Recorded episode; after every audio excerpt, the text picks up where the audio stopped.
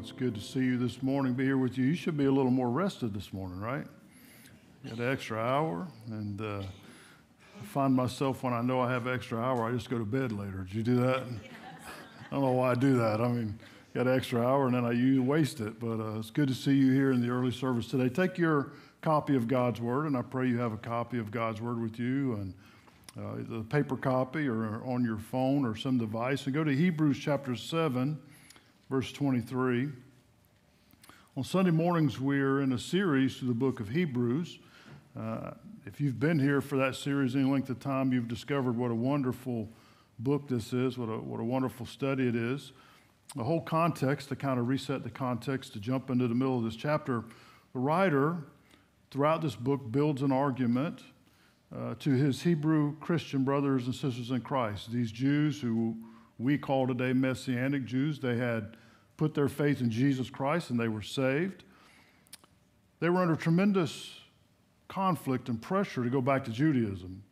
And so the writer has carefully built an argument saying there's nothing to go back to. Jesus is the fulfillment of all you knew under Judaism, of all you knew in the past. And he has built a case and continues to build the case in the passage this morning that Jesus is now our perfect and eternal high priest, that we no longer need the Levitical system, and that they no longer needed the Levitical system. And let me just, by way of review, hit two key points that he's discussed up to this portion of the passage. Will help us launch into verse 23 in just a moment. Number one, you will remember that the writer said to them, and we talked about it last week in some detail, he said the Levitical priesthood is flawed. He said it was never meant to be a permanent way of salvation. It never was a way of salvation. In other words, the Levitical priesthood could not remove sin. You say, well, how do you know that? Well, the Bible says so. The blood of animals can never atone for sin, but just the practice itself, think about it for a moment. The high priest went in every year on the Day of Atonement, and what did he do? He offered an offering for himself to cover his own sins, and then he offered an offering for the sin of the people and did the whole scapegoat thing that we explained and did all that. Now, if that was sufficient, if the efficacy of that offering was sufficient to remove sin, then he wouldn't have to do it again the next year. But every year, what did the high priest have to do? Every year, he had to do the same thing. He had to come in, give an offering for his sin, give an offering for the people. So the writer said, it just makes perfect sense that God the Father revealed there would be a greater priesthood coming, and that greater priesthood is in the person of Jesus Christ. Secondly, he said that this greater priesthood in Jesus Christ is the reason for our security and salvation. Jesus did what the Old Testament Levitical system couldn't do. His offering was one offering, perfect for all time. His office is an eternal office as our high priest. And so there are no more offerings. Sometimes Christians will say to me, well, Pastor, how do I know that I'm eternally saved? Well, the Word of God says you are, and that should be enough. But again, look at the process.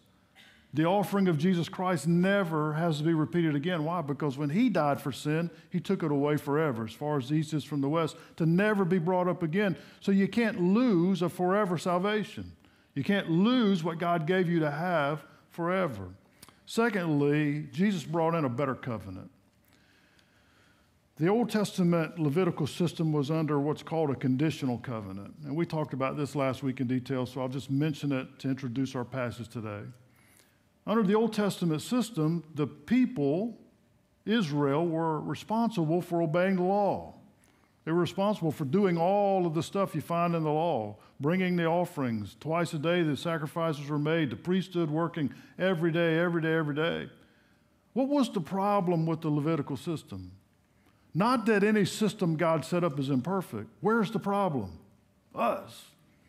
The flesh. Our flesh is weak and sinful, and there's no possible way we can keep the law in the power of the flesh. There's no possible way we can obey God. What did God do?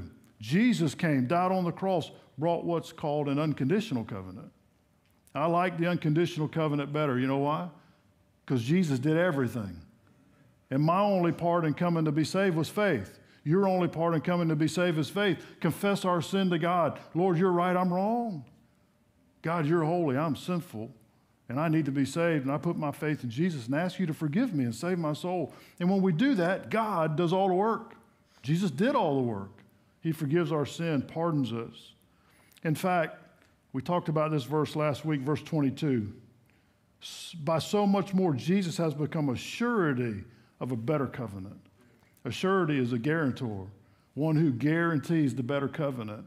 We have a better covenant. And so the writer has, I know it seems tedious, almost scholastic like school, but you need to understand the writer was very particular in the leading of the Holy Spirit to spell out for these Christians exactly how secure they were in Christ, and there was nothing to go back to. Now, with that in mind, he picks up his argument, speaking of Jesus as being our forever high priest, and that really is his focus, beginning in verse 23. Look at it with me. Also, there were many priests because they were prevented by death from continuing. Verse 24, but he, Jesus, because he, Jesus, continues forever, has an unchangeable priesthood.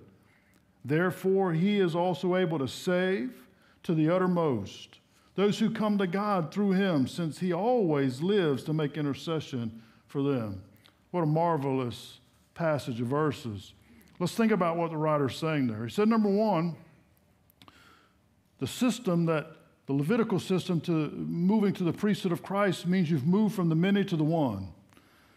In the Levitical system, again, another flaw is the weakness of our flesh, and part of the weakness of our flesh is we all die. And so as those priests came generation after generation, thousands of priests serving in the temple over the years, thousands, generation after generation. Why did they always need a new priest? Because the one before them got old and died. And so they had these new priests for hundreds of years. The high priest had to be replaced. The high priest would come. The high priest would go. Now, what's the problem with that system? What's the inherent weakness in that system? Well, you get a new high priest every so many years. You get a new priest every so many years. And here's the problem, two of them. There were times in the history of Israel, particularly in captivity, when there was a vacancy in the priesthood. Nobody was representing the people. Nobody was making offerings for them. Nobody was representing them to God. What a terrible place to be in. What a terrible condition to be in, that you can't approach God because there's nobody, listen, to speak on your behalf. There's nobody to take up the cause for you, nobody to be your advocate. So there were vacancies. And not only were there vacancies, but some of those priests were knuckleheads. That's not a theological term, it's just real. Samuel's boys, Joel and Abijah. Samuel, now we know Samuel, great priest, prophet of God. We think, man, what a great guy. His sons were knuckleheads. They go into the Bible says they went into the priesthood, followed their dad into the priesthood, and they embezzled and robbed the people. So we have this system of human priests, and some of them aren't worthy of the office. So do you see the weakness in the system? That's what the writer's saying. We had this system where these men are dying and they're imperfect. Oh, but contrast that to Jesus. Jesus came. He's the perfect, sinless Savior. He died on the cross, made the one offering for us, ascended back to heaven, and sits at the right hand of the Father. Listen, here's the good news. As a child of God, you are never for one second without an advocate before the Father, ever. Why? Because Jesus is always making intercession for us, always on our behalf, always for us. Jesus never messes up the representative thing. Jesus never messes up being our high priest. He always does that perfectly and eternally. Aren't you glad? Aren't you glad that Jesus is always available when you need him? Aren't you glad that there's never a time in your life when there's a vacancy in the high priesthood of Jesus Christ? Never a time when you need to pray. Never a time when your heart's broken. Never a time when you wake up at 2 o'clock in the morning and something's heavy on your heart and you just have to pray. Jesus is there ushering you into the Father so that you can talk to him. That's good stuff. So the writer is saying to his Hebrew Christian brothers and sisters, look, Don't look back at that failed system. Look at Jesus, who's the perfecter of the system, of the priesthood, who's our high priest forever. And then this phrase that we talked about a little bit Friday night, and by the way, that was a fun time, the music. He says something really important here. He says Jesus is able to save to the uttermost. The Levitical system couldn't say that. What does it mean to save to the uttermost? Look at verse 25 again. Therefore, he is also able to save to the uttermost those who come to God through him, since he always lives to make intercession for them.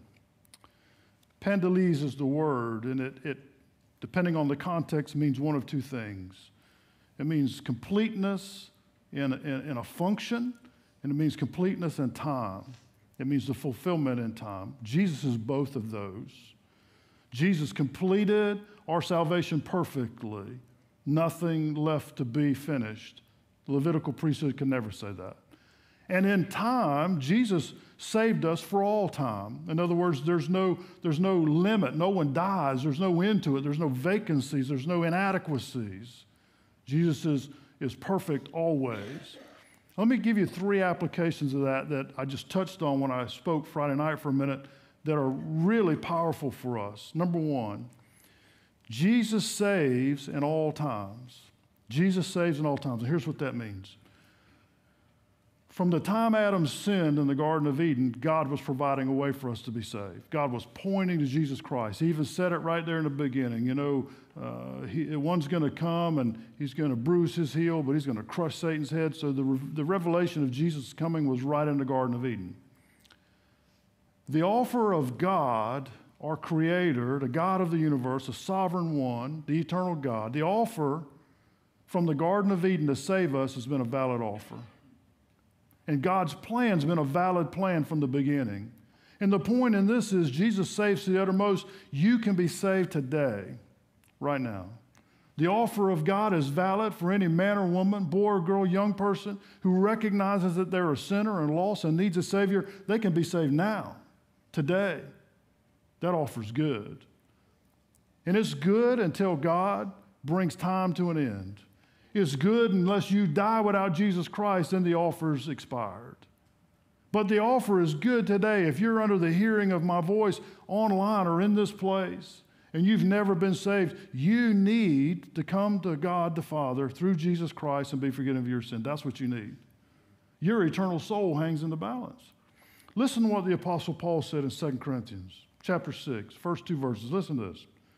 We then, as workers together with him, also plead with you not to receive the grace of God in vain. Paul pled with them, don't receive the grace of God, this offer of God. Don't receive it in vain.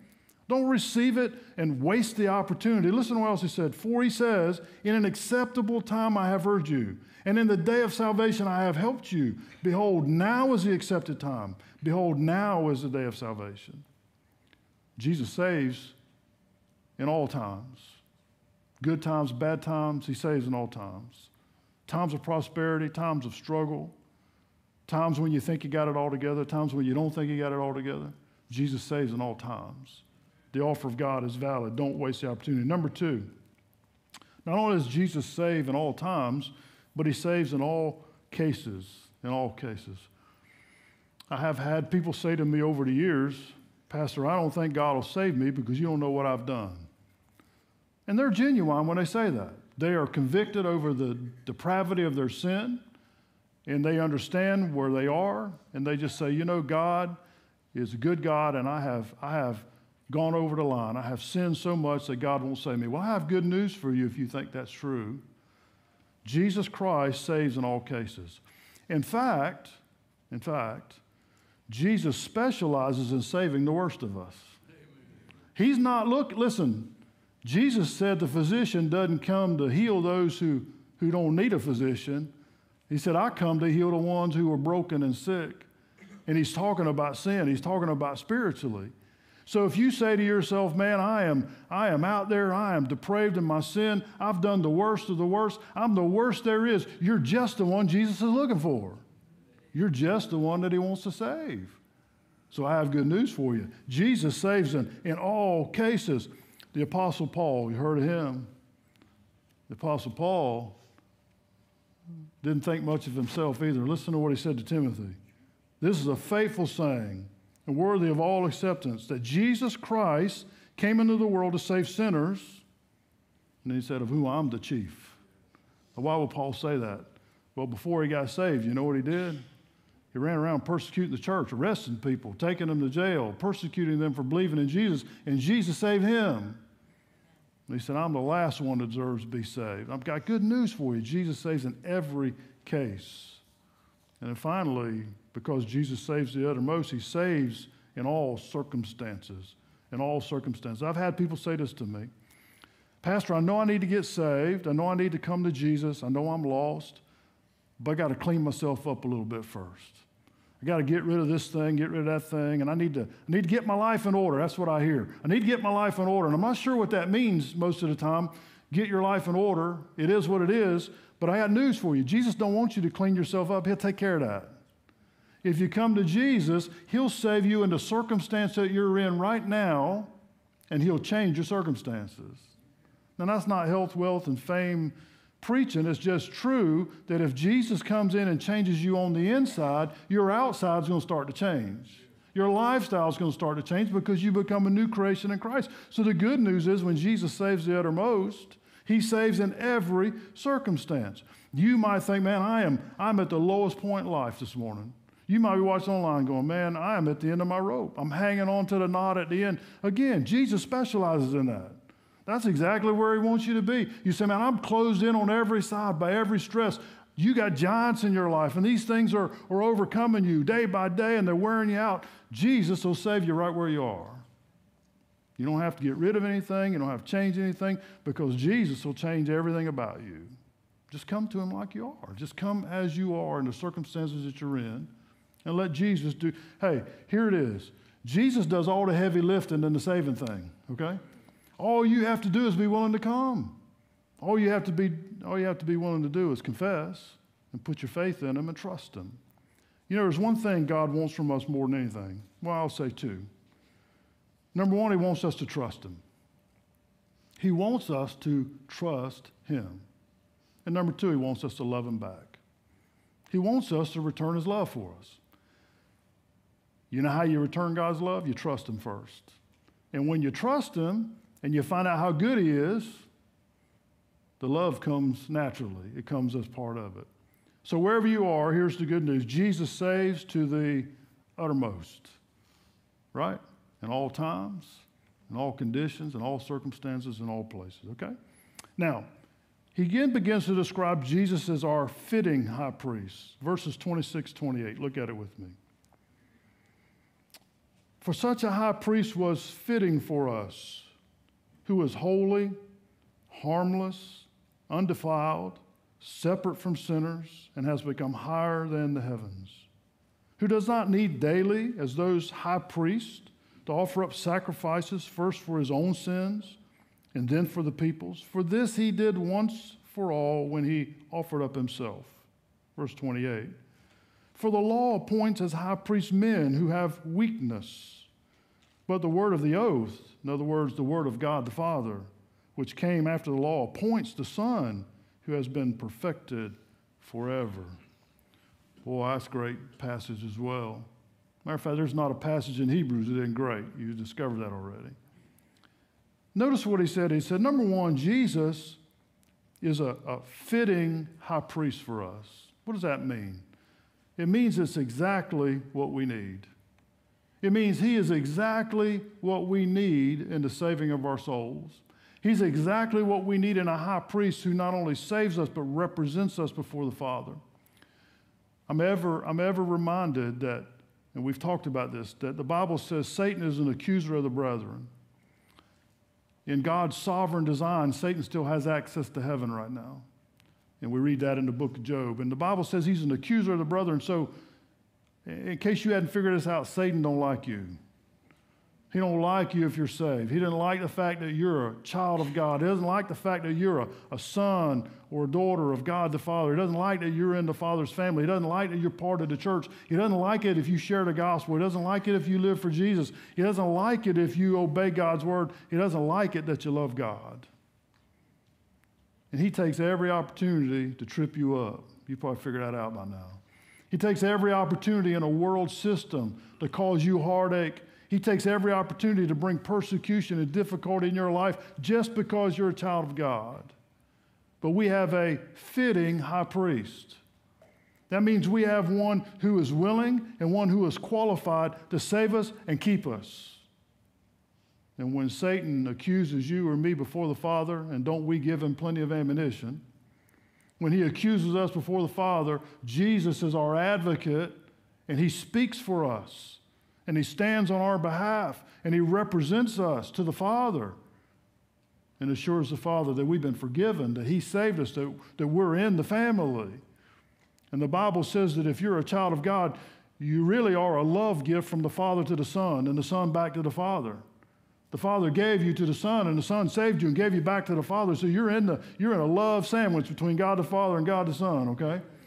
And that's what you are. And so Jesus is a fitting high priest for us. He's just what we needed. He meets our need.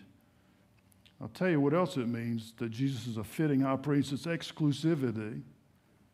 There's no other way. Listen to me. There is absolutely, positively, no other way to be saved than by faith in Jesus Christ. Amen. If you want to go to heaven when you die, if you want to have your sin properly dealt with, and you want to have a relationship with the God who created you, you're going to do it in Jesus or you aren't going. Period. You say, man, that's pretty narrow-minded. No, it's just true. And you know, truth is kind of exclusive, isn't it? I use this illustration all the time. When I was in school, the teacher used a red pen. That must be what's wrong with me. She injured my psyche with a red pen. And she used that thing liberally. If I put anything on my paper when it came to 2 plus 2, if I didn't write 4 on there, you know what happened?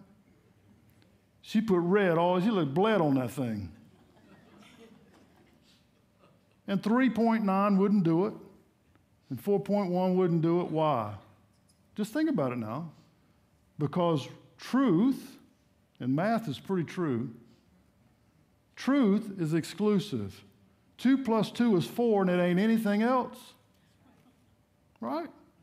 So when God Almighty says, you got a sin problem, and it didn't take a genius to look around and go, boy, do or don't I? Okay?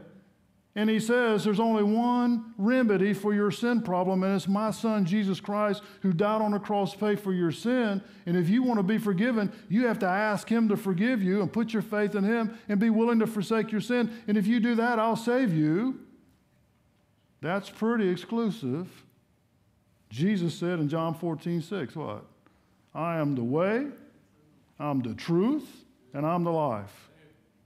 No man comes to the Father but what? By me. Take it or leave it. That's all I can say. You say, well, that isn't nice. Well, you know, if you won't trust God and you won't trust Jesus, then I can't help you. Nobody can help you. But God wants to help you.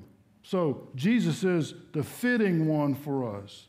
He's the one that was perfect and is perfect. He's our high priest. You get what the writer's saying to his Jewish friends here? There's nowhere to go back to. Jesus is that fitting high priest. There's nobody else to turn to. Then he describes Jesus, describes him in his fitness to be our high priest. And I like it, verses 26 and 27. For such a high priest was fitting for us, who is holy, harmless, undefiled, separate from sinners, and has become higher than the heavens, who does not need daily as high priest to offer up sacrifices, first for his own sins and then for the people.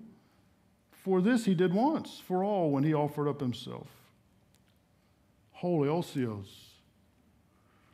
That's an interesting word. We often say God's holy.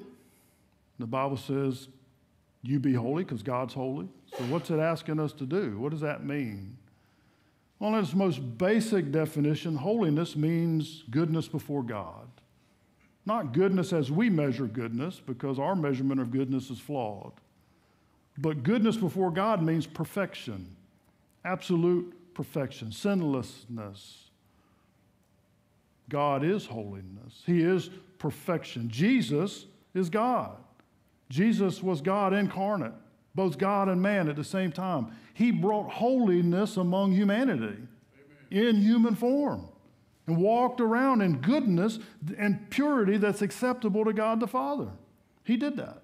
In fact, we could even say this: Jesus, in his humanity, was what man was supposed to be. Walked around without sin, walked around in perfect fellowship with the Father, perfect communion, holiness, righteousness, no impurities. Here's the point. Because Jesus is holy, in his humanity, he was acceptable to the Father, which made his offering acceptable to the Father, his sacrifice for us. So Jesus is our fitting high priest because he is holy, which is exactly what we needed. Watch this. It's in his holiness, not ours, that we have access to the Father. Amen. That's why we can pray and talk to the Father. Because understand this, without Jesus as our intercessor, without Jesus putting his holiness on us, you can't get within 1,000 miles of the Father. You can't get close to the Father. Why? Because he's holy and he didn't have anything to do with unholiness. Why do you think we needed a sacrificial system in the first place? To restore man's access to God. Jesus is our fitting high priest because he's holy. Harmless means innocent. Akakos. It means there was no harm in Jesus. He never harmed anybody. Do you think Jesus had reason to harm people? He has reason to harm us, doesn't he? Every sin, the wages of sin is death. The people spitting in his face and pulling out his beard and slapping him and mocking him. If you're God, tell me who hit you. Jesus could have said, I know who you are and you'll be sorry. Could have said that, couldn't he? Could have said, this role right here is going to get reversed pretty soon and you're going to find yourself standing in front. Jesus could have said that. Could have told, he did tell Pilate. He got as rough with Pilate as he got with anybody. He said, yeah, you think you're in charge, but you aren't doing anything my Father don't let you do. I mean, Pilate's just too dense to understand. But the point is, he says Jesus is our fitting high priest because he's innocent. When they turned Jesus over to be crucified, they turned him over to the Romans, do you realize in 3 trials he was declared innocent? 3 times. Among the Hebrews, they couldn't find him guilty. 3 hearings before the Romans, each one of them said, I don't know why you got him here. And Pilate, it even says Pilate knew they brought Jesus because they were jealous. And you know what Pilate ended up doing? Saying, I'm going to wash my hands of this deal. Got the water out and did the thing because this innocent man, let his blood be on you. The highest legal authority representing the Romans of that day and that place said he was innocent and they killed him anyway. Political expediency. I don't have time to get into that, but that's why he did it. So Jesus is our fitting high priest. Why? Because he's innocent. No evil was found in him. Ever. You know what's amazing about that? And we'll talk about it in a second. Jesus came and took on humanity completely. And he was as human as you and me, yet without sin. Why? Because he's holy and he's innocent. He has no sin. No evil in him. No possibility. I happen to believe Jesus is impeccable. That's a theological word for meaning he couldn't sin. Okay? Doesn't mean he couldn't be tempted. He was tempted at all points like as you and I are, yet without sin. And Jesus' temptation was different from ours because he had no limit on it. And yet he still withstood it. So he is our fitting high priest because there's an absence of evil in him. He's not guilty of anything. He never harmed anyone. In his whole ministry on the earth, he only did good for people. In fact, one time Jesus said to the religious leaders, if you're going to arrest me, what are you arresting me for? What evil thing have I done? And what he was saying to them is all I've ever done is heal people and preach the truth and feed people that are hungry, and help those who need help. So what in the world is wrong with you guys if you want to have it in our vernacular today? Is what he was saying to them. Innocent. Then he said he was undefiled. Ammiandos is an interesting word. It means undefiled. It means no stain, no blemish, no imperfection. That was important. Because in the Old Testament and Levitical system, when they brought an offering, what did it have to be? Unblemished, no stain, no defilement, or they couldn't bring it. In fact, one time God, I don't remember which Old Testament prophet it was, God said to the Old Testament prophet, said, why don't you try to take all them animals that you bring to me and give them to the governor and see what he says?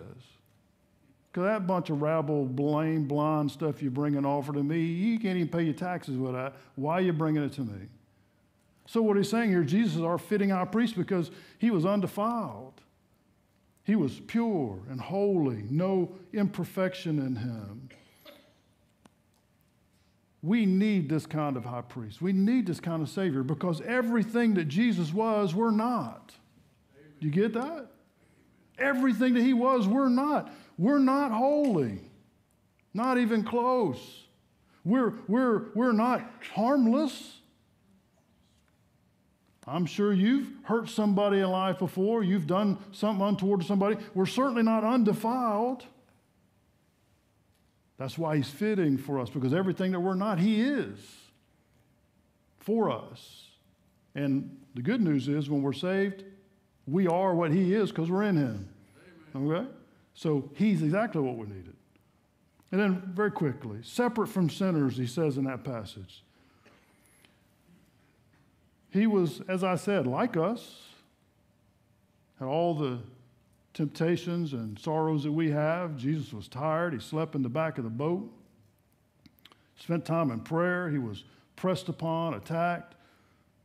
He was forsaken by his closest friends.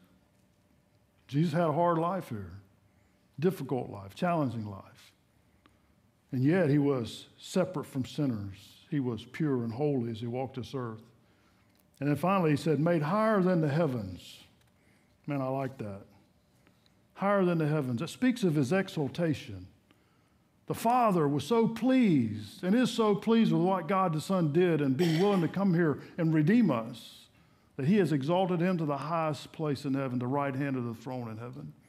Paul said in Philippians chapter 2, beginning of verse 9, that God has exalted Jesus to a place of exaltation, and he is at the right hand of the Father so that every knee will bow, those on in heaven, those on earth, those under the earth, that every tongue will eventually confess that Jesus Christ is Lord to the glory of God the Father.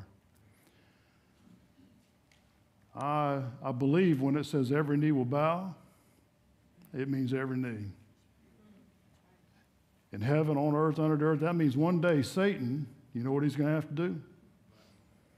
He's got to get on his knees before Jesus, that one whom he's hated, that one whom he's persecuted, his church. You know what he's going to have to confess? That Jesus is Lord. Boy, I bet that'll taste bad. When he does that, he ain't going to like that. Praise God, I'm going to get to stand there and watch it.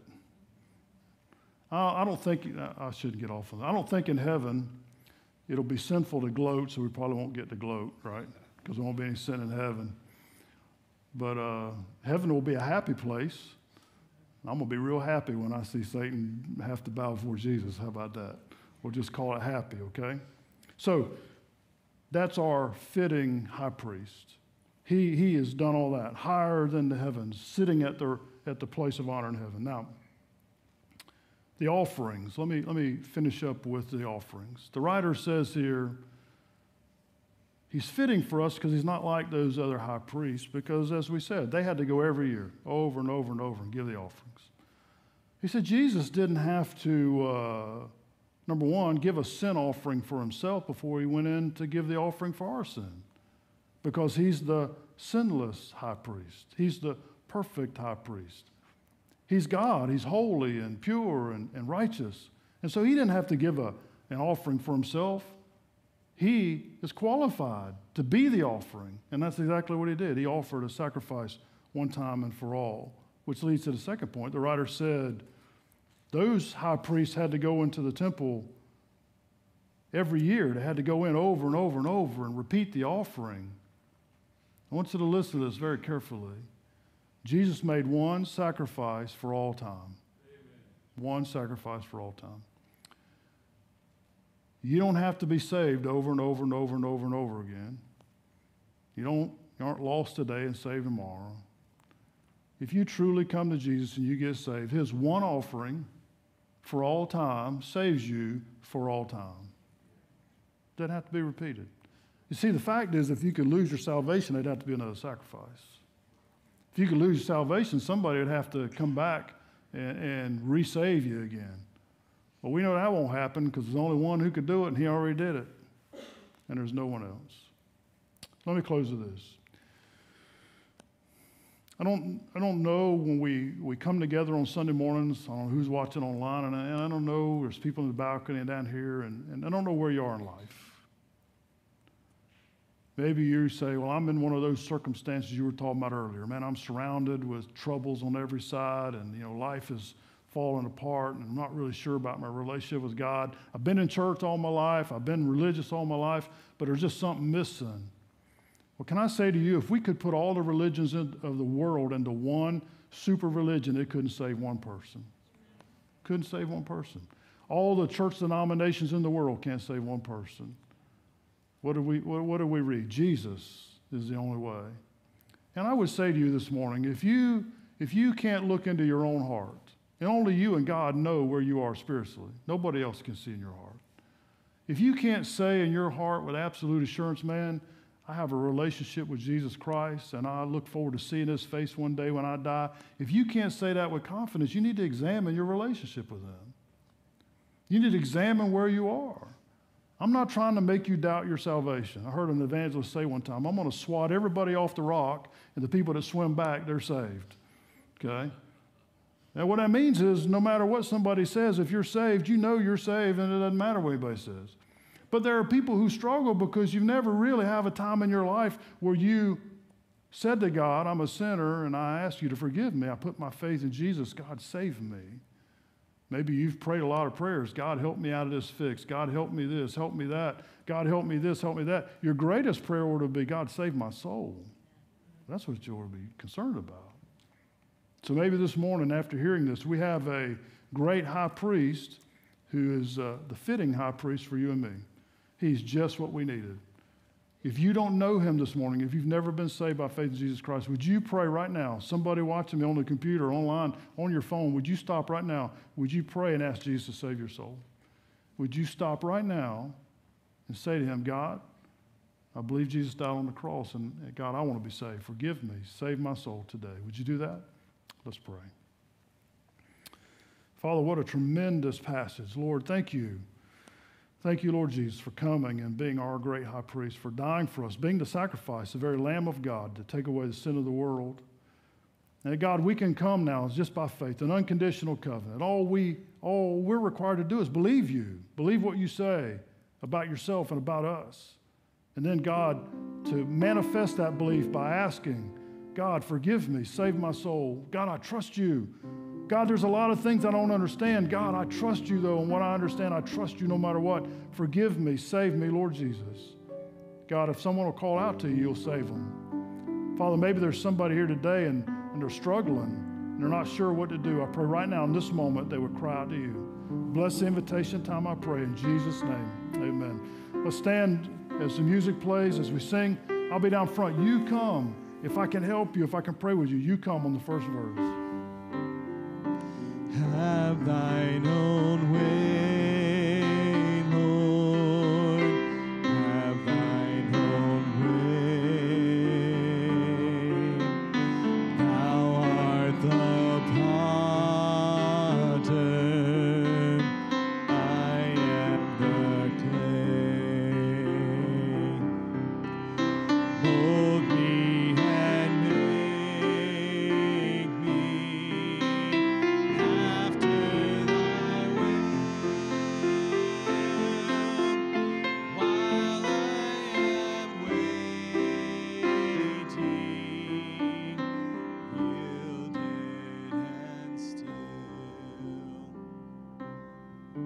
Amen, amen. It is great to see you here today. I want to thank you for being here. Listen, just a few things I want to make sure you're caught up on. Wednesday, we have Lesson 11 in our life groups. If you're not connected to a life group, I want to encourage you to come out and be a part of a life group here at Oakleaf. We have the ladies group that meets 2 o'clock in the afternoon, and then we have our other groups that meet 6:30 on Wednesday evening. Come on out and be a part of that. Wednesday night dinner this week. This will be the last Wednesday night dinner until we get into the new year, so please make sure you sign up for that if you're going to be here for that. November 8th, you might not be aware of it, but you can vote on November 8th, okay? Exercise your civic duty, okay? As a believer in Jesus Christ, vote the Word of God, amen, and vote often. All right. Annual meeting for the Black Creek Baptist Association will be at First Baptist Church Middleburg. That will be 6 o'clock on November 8th, that evening.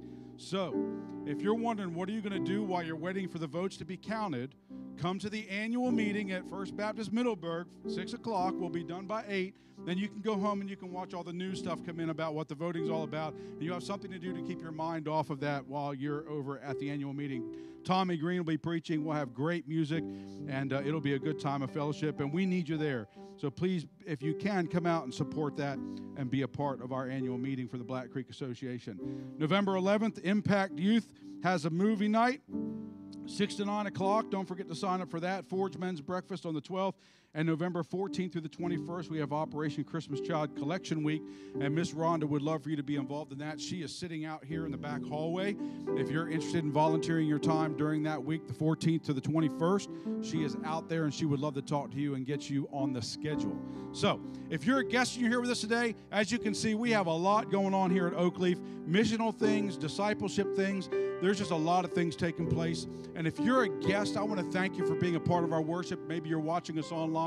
If you go to oakleafbaptist.org, in the upper right-hand corner, there's a guest registration button. Click on that, fill it out. Sends me an email. I'd love to communicate with you, and thank you for being a part of our worship here today. Or you can use the connection card right in front of you. Use that. Hand it in to me. I'll be at the back door, and would love to speak with you personally. Listen, you might be here today thinking, how do I connect with Pastor, or how do I connect with you, Bill, to ask you to pray for something or whatever? That connection card is a great way to say, hey, here's my name, here's my phone number, I need to talk to you, give me a call. And you can just hand it to me when you're out the door. We'll get, either Pastor or I will get back to you and communicate with you and find out how we can pray and minister to you and your family. So, listen, a lot going on. The Word of God is working. The Spirit of God is moving. And He wants to use you and your life to be part of that work. So listen, as we go out of this place this week, take Jesus where you go and let people see Him in you. And let's lead people to God. Amen. Let's go to the Lord in prayer. Father, thank you for this day. Thank you for your love and how you care about us. God, you are so good to us. Thank you for this beautiful fall weather, for this great facility. God, thank you for the opportunity and the privilege we have to vote as a country for our leadership. God, I pray that you'll help us to vote the Word of God. And God, in all that we say and do this week as we go our way, I pray that you will help us to lead people to God. Help our lives to reflect a believer in Jesus Christ and our words to impact people with eternity. And we pray all this in Jesus' precious name.